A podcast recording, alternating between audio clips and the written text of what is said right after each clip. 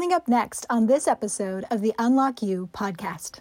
I think all of us want to be safe. And for people who grow up in homes where you're right, no matter what they do, it's not going to go well for them, then it becomes an issue of, I don't want to make it worse. So I'm not going to make this person angry, right? Because anger is dangerous. They're making decisions based on experience, on deeply held beliefs. Angry people are dangerous. Mm-hmm. If I can make this person somewhat happy with me, if I can make them not hate me, or if I can make them even neutral towards me in the moment, then I'm not going to get hit, maybe. Or if I do get hit, maybe he'll only hit me two or three times instead of beat me until I'm unconscious. These kinds of things. When you look back and you say, gosh, I wish I should have or could have, or I don't think that's helpful. I actually think that that's so much more damaging because now you're shaming yourself on something you had no control over. Hey, friends, thanks so much for joining us. This is Unlock You with Dr. Shannon Crawford. I'm a clinical psychologist, leadership consultant, and a really big fan of you getting to fulfill your life purpose. I want you to get unstuck and unlock your potential relationally, emotionally, spiritually, and vocationally. Thanks for joining us, and let's get started. Welcome to Unlock You with Dr. Shannon Crawford. And I am over the moon to be one doctorate of psychology Shannon with another doctorate in psychology Shannon. And I can't tell you guys how many times, just because, you know, Dr. Shannon is kind of a unique name, that people have talked to me as if I am actually Dr. Wolf and I'm very flattered and, and, a compliment. But this woman is a far out of my league in the space of trauma. And I am honored that we're friends, first of all. I see her at conferences and I love to just cheer her on.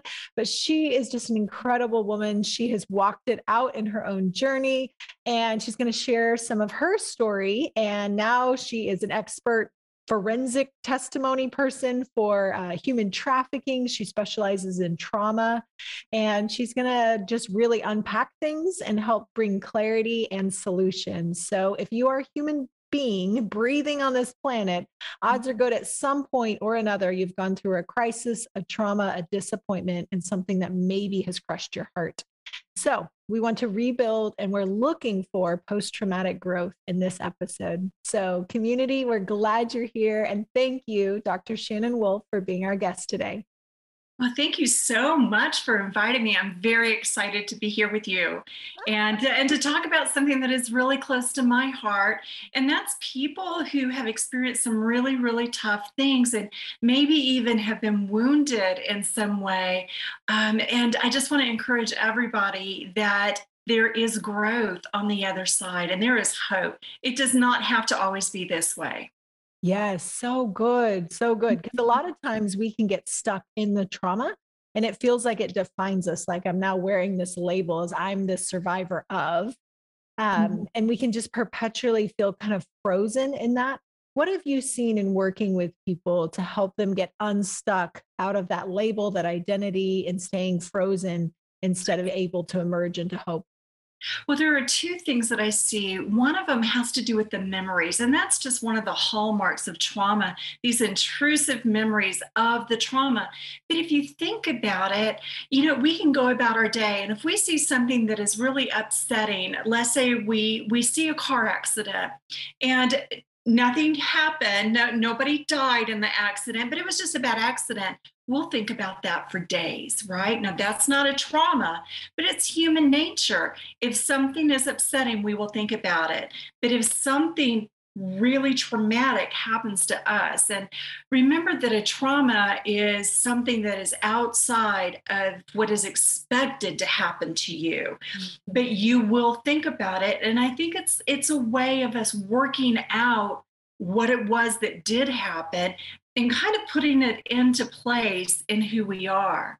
One of the things that I hear a lot is people saying it changed me or I'm a new person because of it, and sometimes not even in a good way. Mm. But I, I actually think what happens is yes, it does change them in a way, but it doesn't make them a different person.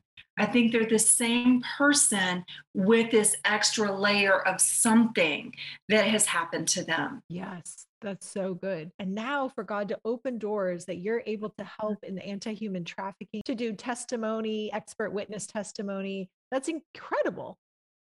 You know, I still scratch my head and say, Lord, how did I get here? But yet here I am. And I do, I, I go all over the United States testifying for the government in human trafficking cases, specifically those that involve children.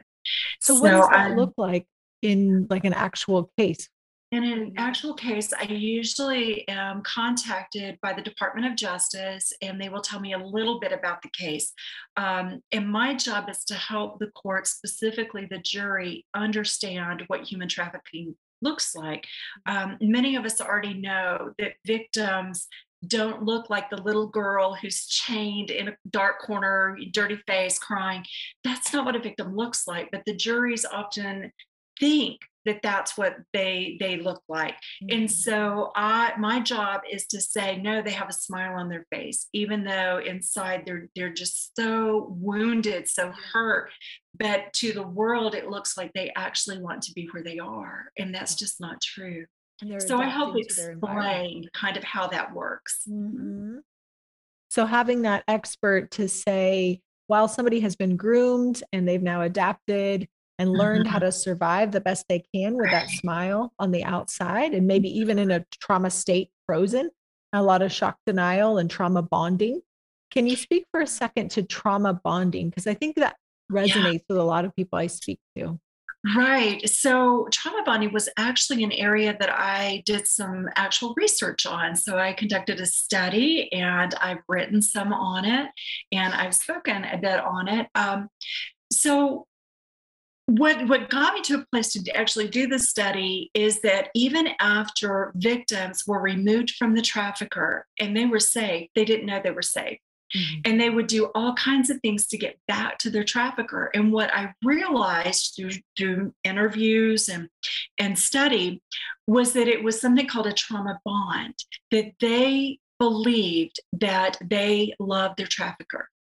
And I think that this was something that helped them survive. Yeah. It was this belief that the trafficker is right about everything and that if they could please the trafficker, then all would go well with their lives. Mm-hmm. And so it was this constant, um, this constant effort to obtain love and appreciation and um, affirmation from this trafficker. And the trafficker would always give them a little bit of affection and then pull back where they would have to earn that affection.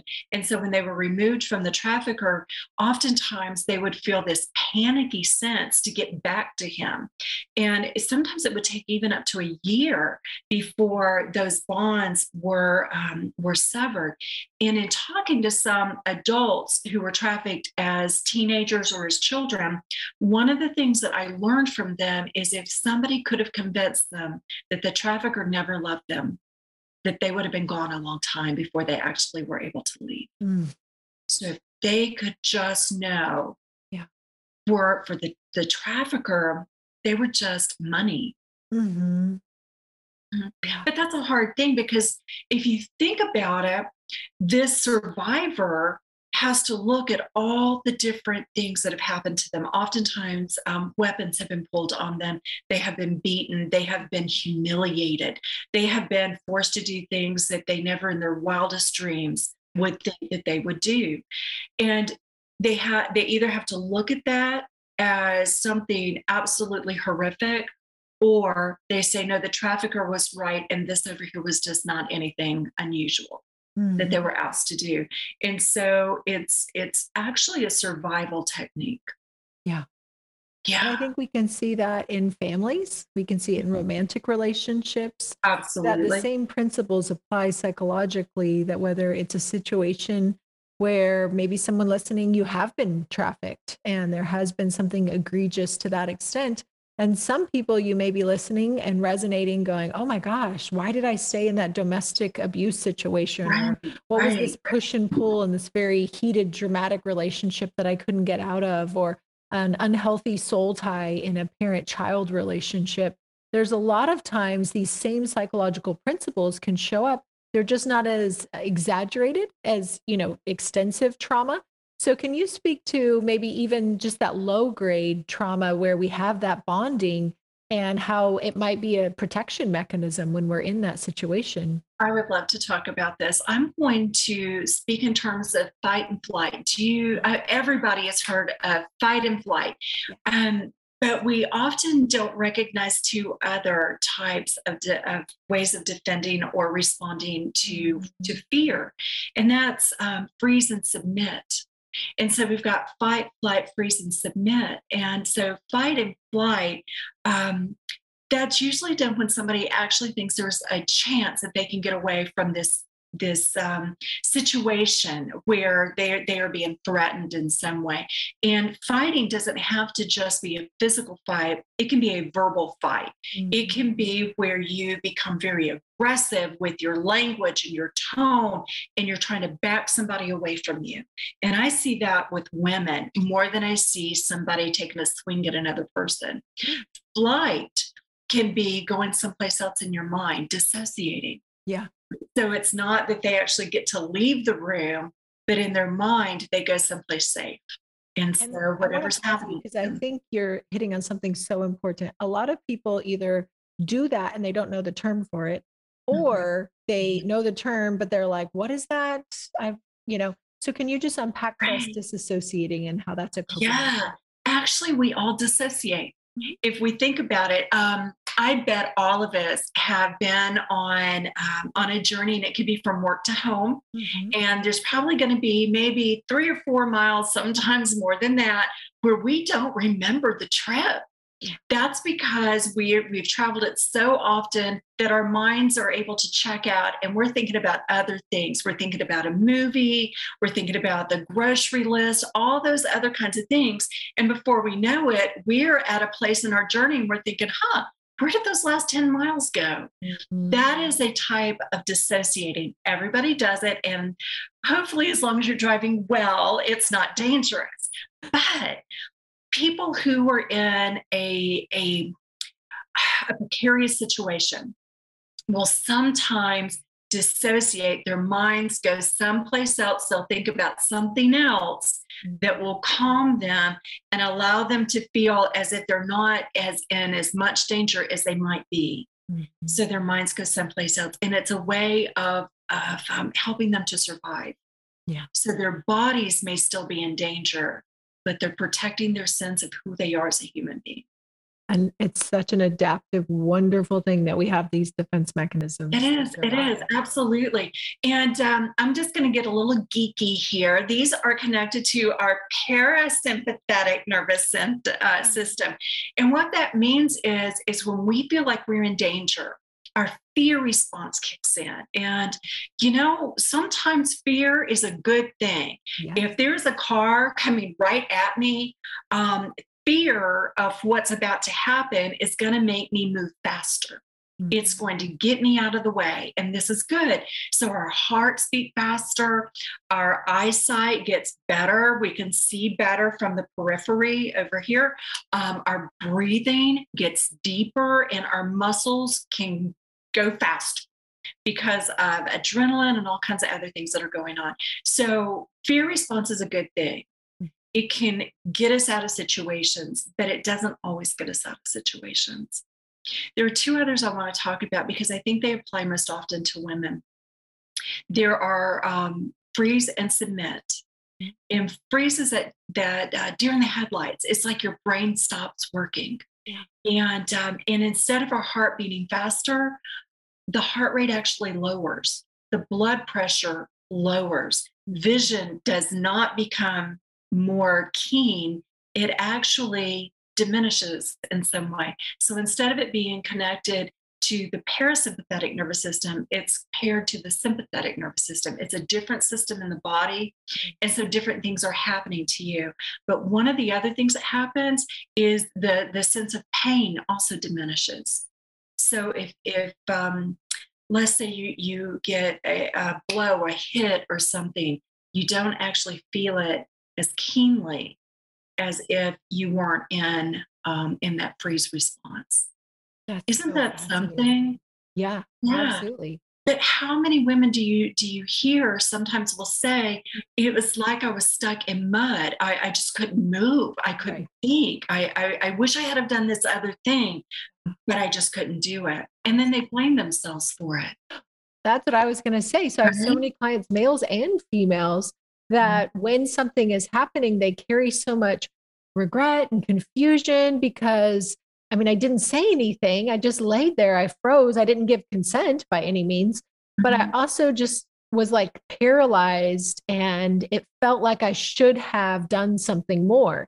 And a lot of that should narrative gets stuck in people's minds and they have a hard time moving past a trauma because they're stuck in that ruminating stage of I should have and if only I had.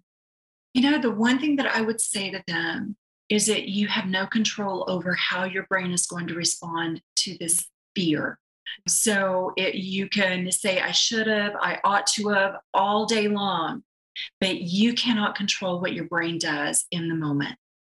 It, it's not a decision that you make. Right. It's something that happens. Mm-hmm. Um, and like freeze, it's submit we've all heard of Stockholm syndrome, right? Mm-hmm. It, that um, goodness, so I think it was in the 1970s, so 50 years ago, yeah. there was a bank robbery in Stockholm, and uh, and psychologists around the world were puzzled at why the the people that were inside the bank, the victims, mm-hmm. um, actually aligned themselves with with the bank robbers mm-hmm. instead of the police, and they were even trying to protect the bank robbers.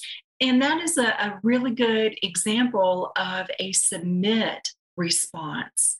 And it's very similar to freeze, but it's where the, the response tries to befriend the person that you think is most dangerous to you in hopes that maybe it won't go so badly. Mm-hmm. So I'm trying to mitigate a bad situation yeah. by forming some kind of a bond or attachment with you. Yeah. And, so, and the I think we can also speak to when people start even wanting people sexually to hurt them, that may actually not be a psychologically healthy thing because something's going on that now this pairing of violence and hurt and pain is now being associated with bonding and attaching and connecting. Absolutely. That was beautifully said. Uh, you were absolutely right about that. I I think people who tend to um, to respond with submission mm-hmm. are are people who um, have also learned that no matter what they do, they won't get away from right. this situation. And I think some of that probably comes out of, of things that they learned really early in life. Mm-hmm.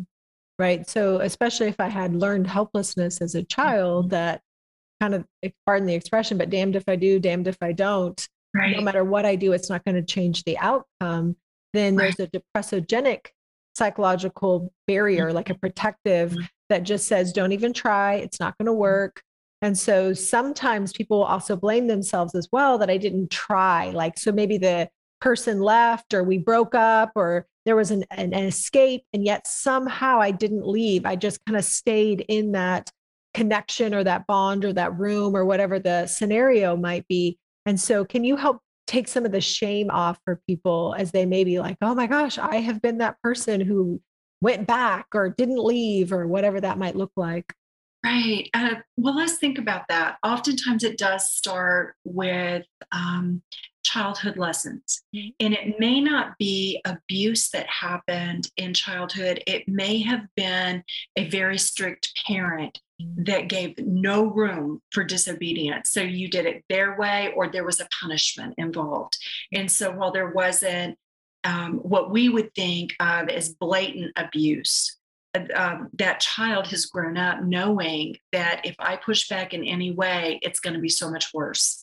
Mm-hmm. And so, as adults, when we are in um, extreme situations with abusive people or dangerous people, kind of tend to respond in similar kinds of ways. Mm-hmm. And it's like something takes over inside of us, and safety. I often say safety first to, to the people that I work with, right? Mm-hmm. I want you safe. Um, and so I think all of us want to be safe. And for people who grow up in homes where you're right, no matter what they do, it's not going to go well for them, mm-hmm. then it's it, it becomes an issue of I don't want to make it worse, so I'm not going to make this person angry. Right. Right. Because anger is dangerous. And so they're making decisions based on experience, on deeply held beliefs. Angry people are dangerous. Mm-hmm. If I can make this person somewhat happy with me, if I can make them not hate me, or if I can make them um, even neutral towards me mm-hmm. in the moment, then I'm not going to get hit, maybe. Or if I do get hit, maybe he'll only hit me two or three times instead of beat me until I'm unconscious. These kinds of things. And so when you look back and you say, gosh, I wish I should have or could have, or I don't think that's helpful. I actually think that that's so much more damaging because now you're shaming yourself on mm-hmm. something you had no control over. Right. Absolutely. And so a lot of times, like where we started at the beginning of the episode, the memories, we get stuck in the loop where they keep popping back up. What are some of the psychological and maybe physiological brain reasons that those memories keep auto populating back in the mind. Right. I think all of us have heard of the term trigger, right? That's a trigger.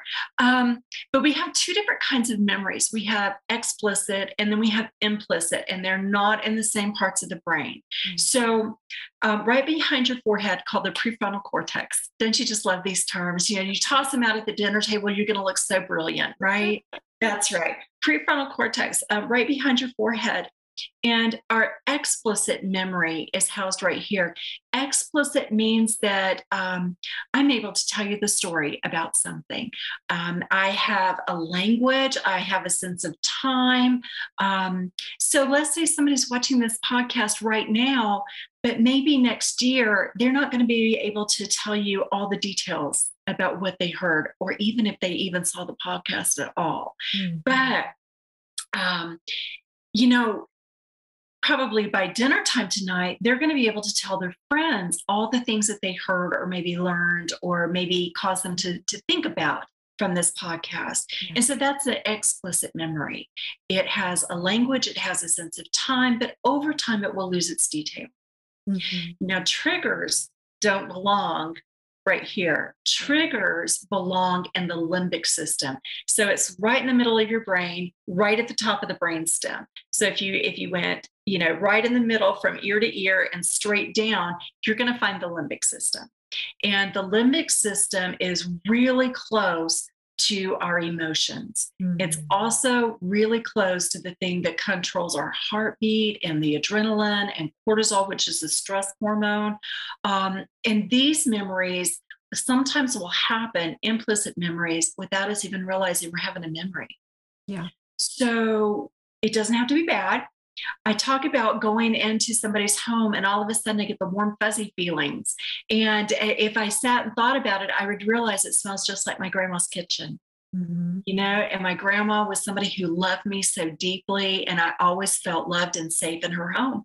So when I smell those kinds of things, I get warm, fuzzy feelings. Now, those implicit memories lose none of their power over time. So it's as if it just happened. Mm-hmm. Now, I gave a good example but there are so many examples that are very um, hurtful. Yeah. That are scary. Um, it could be a sexual assault. It could be all number of things that are things that cause heart, horror in us. Mm-hmm. Um, I had a friend who's um, a, psycholo- a psychiatrist, and he told me one time um, that he actually had to watch his calendar because there was a sexual assault victim that would see him for medication kinds of things. And he said, I have to make sure I don't wear cologne that day because the cologne that his wife bought for him was the same cologne that her perpetrator was wearing when she was assaulted. And so she smells that smell and it puts her right back in to the that that that room that night when she was assaulted as if it were just happening. Yeah. Yeah. And there's body memory. So people oh, can yeah. start to have physiological experiences. And mm-hmm. obviously, you can't say all of it, but I think many times people having panic attacks are actually having a trigger of an implicit memory that exactly. may not have language, but something inside is alerting. I feel unsafe, mayday, panic.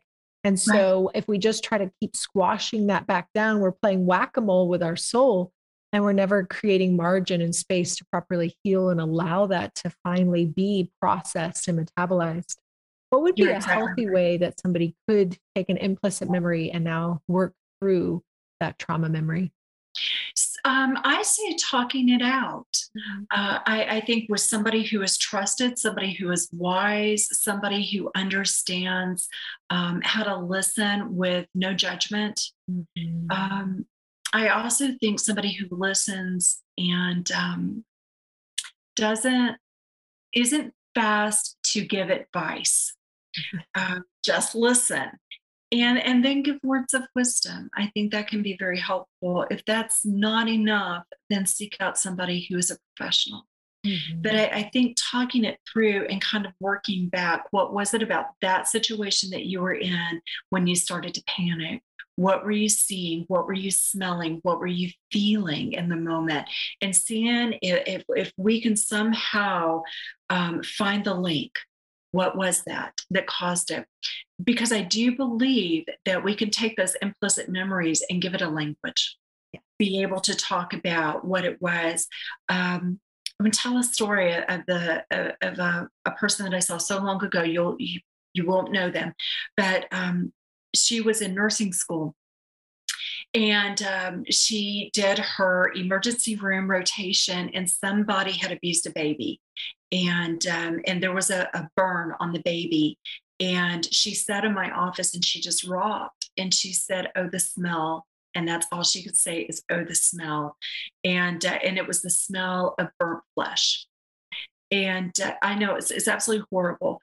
Um, but we had to give her a language we had to give her a way of talking about her experience more than oh the smell. Because when you can actually give a language now you can look at the experience. You can pull it into cognition where you've got a language now. You've got a way of saying oh right I smelled this, or I could see the, the bright lights of the emergency room or, or something. And, and it puts me back in that place. I know what I'm, I know what I'm feeling and I know why I'm feeling it. Yeah. Yeah. And it's no longer scary. Yeah. Because there's power when we finally bring it conscious. And that's mm-hmm. where on the psychodynamic side, I would say there's physiological brain regions, but there's also parts of the soul that are holding that that I don't think that there's a file cabinet or a trash can. There's a literal part of the soul that's holding that secret for you, containing it. And then every once in a while, there's enough stress and lack of sleep, triggers in the environment around you. And it's like that part yeah. itself mm-hmm. is now trying to communicate, but then I keep ostracizing, disavowing that voice and that narrative that so it never gets processed. And a house divided against itself can't stand. So right. then people gain more anxiety because somewhere inside there's a part of my defense mechanism going, Whoa, I know that's there. Whoa, hold that back. Can't let that out. And right. so if if natural part of us wants to avoid pain, right? Like we have nerve endings at the end of our hand and we mm-hmm. go, oh my gosh, everything inside of me doesn't want to touch that hot thing. Right. I don't have to think about it. My hand has a reflex arc region of the brain that goes, ooh, pull back. You know, mm-hmm. it's really low brain stem that I don't have to think about that response. I immediately pull back. And for anyone who's listening, I just want to normalize if you're having a hard time sitting and processing your trauma or being consistent with therapy or journaling or any groups that you might be a part of, that's because there's nerve endings metaphorically, like at the end of your hand, that go, Whoa, pain, I don't want to go there. But mm. what we've found is if you can counter condition classical conditioning, if you can change that response and you can sit with it, now you're training your body and your soul that that it, I'm not frozen there anymore. I can now be present with the memory, present with the part of myself holding that. I don't need to defend and protect, uh, hold the fortress down anymore. Once I can open up and surrender, now you're actually made to heal. And that's the wonderful part about post traumatic growth is psychologically you can advance and go further than you ever thought you could. You could be more brave. You could feel more intensely and mm-hmm. in the good way as much as the pain way. Like life can become more vibrant after that brush with death or that experience. But so much more if we can actually bring these parts of self that have been holding those trauma states. I've seen people become more creative more spontaneous more entrepreneurial and brave in life. But it's that hurdle of saying, okay, I'm finally going to surrender and allow that pain to happen. Not just the words, but also the pain with the words, which is that grieving and honoring the wrongfulness of what's happened. What do you think might be some things that would help people sit down with that pain when everything inside of them doesn't want to talk about it? I want to bottle it up in a very dark place in the attic of my mind, far, far away. Right. How can we help encourage people that it really is worth it to directly address the trauma at the pace that they can handle? The first thing that I will say is is what I just heard you say is I think not being afraid of it. Mm-hmm. Uh, if you think of it, um, people lose sleep over the memories they, they, because you have to relax in order to go to sleep and when you relax all those memories come back right okay so they're losing sleep which mm-hmm. drives anxiety up and depression we know that right? And health conditions. So right and so if you're telling someone don't be afraid of the memories. Don't be afraid of them. It's okay to think about them. It is okay to process them. Um, i think the fear goes up. And I, I, I think for people who are in that spot, sitting with someone who is safe and someone who can help them process is so very important. And again, I don't think it has to be a professional. It might be a professional. It could be somebody who is just trusted and wise to sit with them. Um, I think learning to roll with pain is okay. Feeling pain is okay. Um, unlike touching a stove with your you know fingers, touching the flame with your fingers, it will sear the nerve endings and they will never never work again. Mm-hmm. It is mm-hmm. not true when you sit with painful memories. You will be okay. Right? That that's a starting place. That is the starting place is not being afraid of what happened to you because if somebody is is in a place where they can have memories then they are in a place where they can grow from those memories yeah right and in reality we've already lived through it mm-hmm. so a mm-hmm. lot of times the fear of the unknown the fear of allowing a memory to come back allowing that emotion to come back right. the event actually already happened it's just encapsulated in right. a protection mechanism right now and we have many of those sometimes it's self-harm Sometimes it's staying in replication of trauma, staying in uh, cyclical relationship patterns that are unhealthy. Sometimes it's binge eating as a way to self harm or to fill right. an emptiness right. inside. We have so many ways that we're actually harming ourselves far more by allowing trauma to stay encapsulated. Now, I do believe there's times that we need to, you know, just function, you know, like a mm-hmm. lot of times our childhood trauma it would be really painful to have that conscious all the time. We need to learn right. math and writing books and, you know, doing things right. or riding bikes and reading books is what I meant to say. Um, but if we can bring that conscious, it's already happened. And now you have a corrective experience. that this time, you're not alone. And the outcome finally gets to shift from where before it's like frozen in this toxic, terrible moment. There's a mm-hmm. literal part of your soul still frozen in that moment, that's why it keeps triggering and coming back up because that is what your soul is beholding every day in that unconscious room. So when we bring it conscious, now the voice is restored. Now the emotion is no longer trapped and stored in the physical body, which is causing sickness and pain and anxiety and depression and uneasiness and insomnia. But if we can clear that out, you've already lived through it. So by confronting it, now you're allowing your soul to kind of go through a refresh you know like a computer that needs to be defragmented if you will right right speaking of, um, of computers, I use the analogy of your computer searching for a file and not being able to find the file, and you have the, the, the little icon goes around and around and around. And I think that's what our brain does when it, it is trying to make sense of a trauma. Um, we all have files for different things, like what to do in certain kinds of situation. But when a trauma has happened to us, we don't have a file for that. It is so outside of what life it, you know life is supposed to bring us that we don't know what to do with that. And just like memories are a problem in in post trauma meaning is also a, problem in post trauma. So when somebody is starting to work through the memories, now you have the meaning. Uh, they thought life was a certain way, they thought the world worked in a certain way. And I want to touch base on something called just world theory, J U S T just world theory, meaning the world is predictable and it is a fair place. And I think everybody listening is probably going to say, no, it's not, because, well, it's not. But it's this notion that if you do all the right things, then only good things are going to happen to you. Nothing bad is going to happen. And I, I hear a lot of the people I work with say, if I had only done fill in the blank, something, then this bad thing would have would not have happened to me. Mm-hmm. And I just don't think life works that way. I think things happen to us that when we woke up that morning, we never would have dreamed and we have done nothing unusual during the day, but yet something bad happened. And I think that it's it's somewhat true that if you do um, wise things, then generally your your life is going to go somewhat okay. But we just can't predict those elements like a car accident or a robbery or an assault. Nobody thinks those things are going to happen and so what ends up happening is is the the person who's experienced those things blames themselves. Mm-hmm. And there's a payoff here.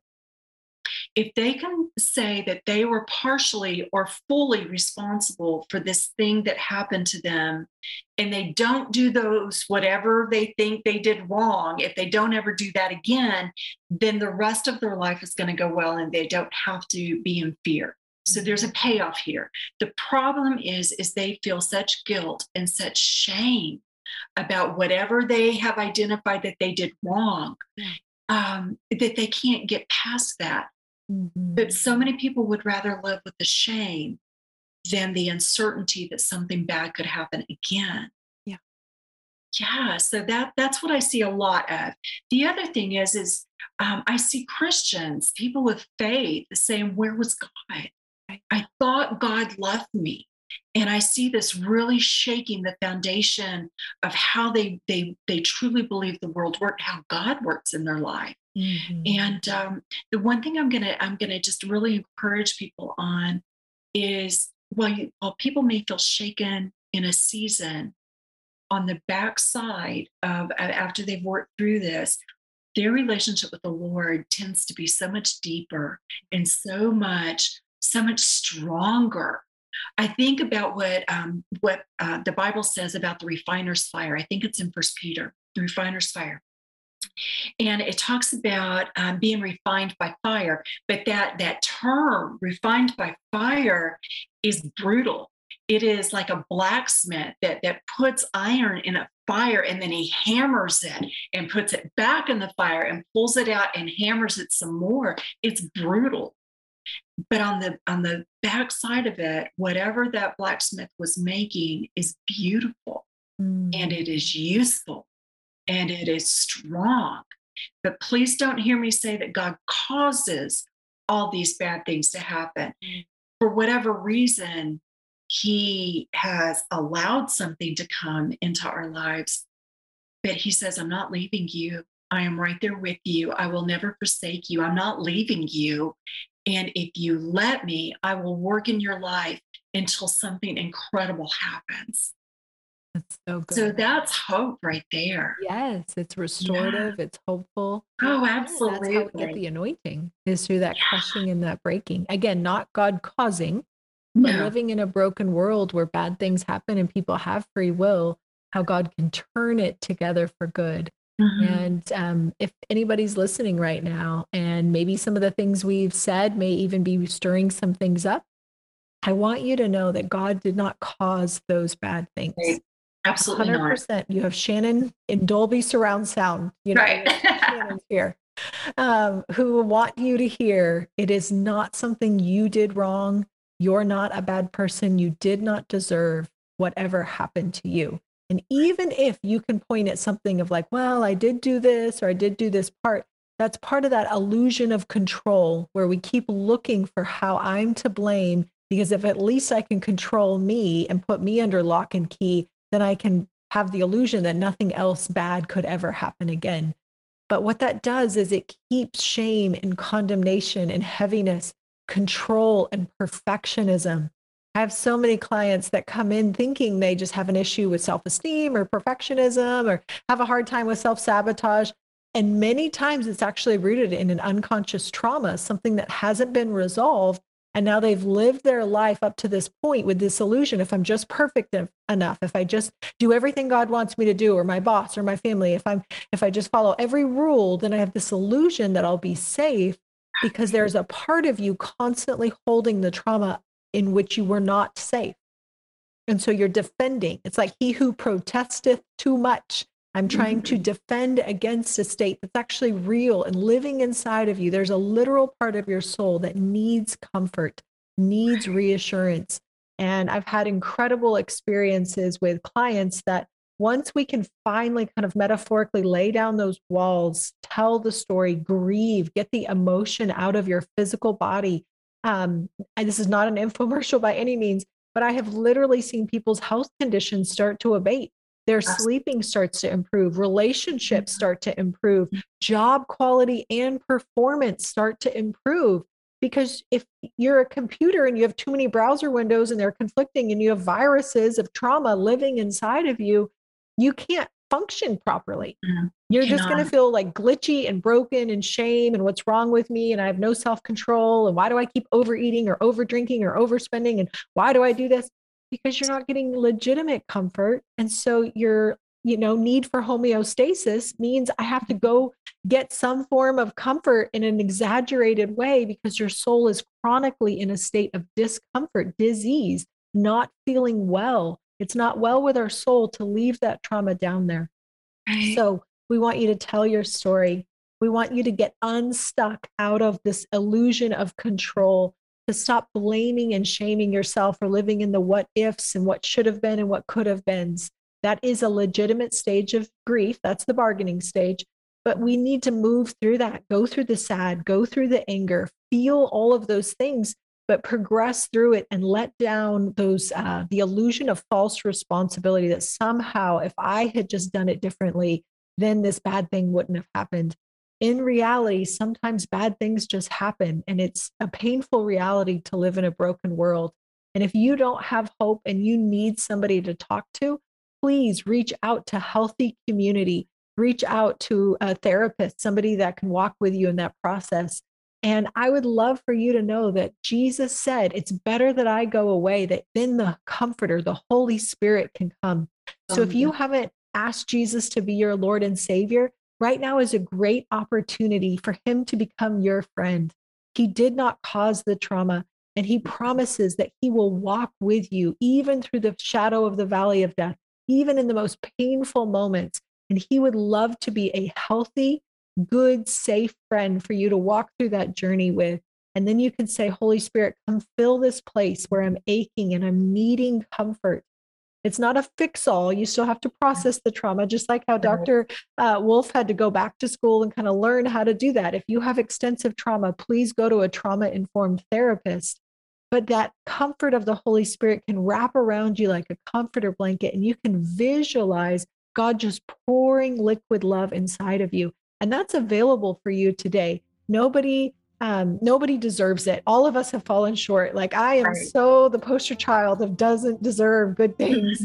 and yet God freely extends grace to you. So I just want to give that opportunity um, that if anyone is listening and you're dealing with trauma, that there is help on many different fronts, including uh, the faith element of letting God be there and care about your heart.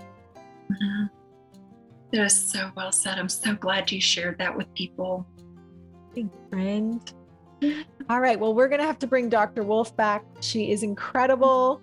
Um, you can't get enough of two Shannons in one interview. So right? uh, she's fantastic. And how can people connect with you if they want to hear more about trauma informed therapy or what you're doing in the human trafficking space? Sure. Um, my email is Shannon, S H A N N O N, at southcliff.com. And that's S O U T H C L I F F.com. That would be okay. a great way. Awesome. And she also works in the space of suicide prevention. Um, she does talks. So you're also welcome to invite her if you're needing a plenary speaker. She is incredible and well informed, well researched, and a keynote speaker at many conferences. So we love you, Shannon. Thank you for taking the time to Thank be with us today. It was a privilege.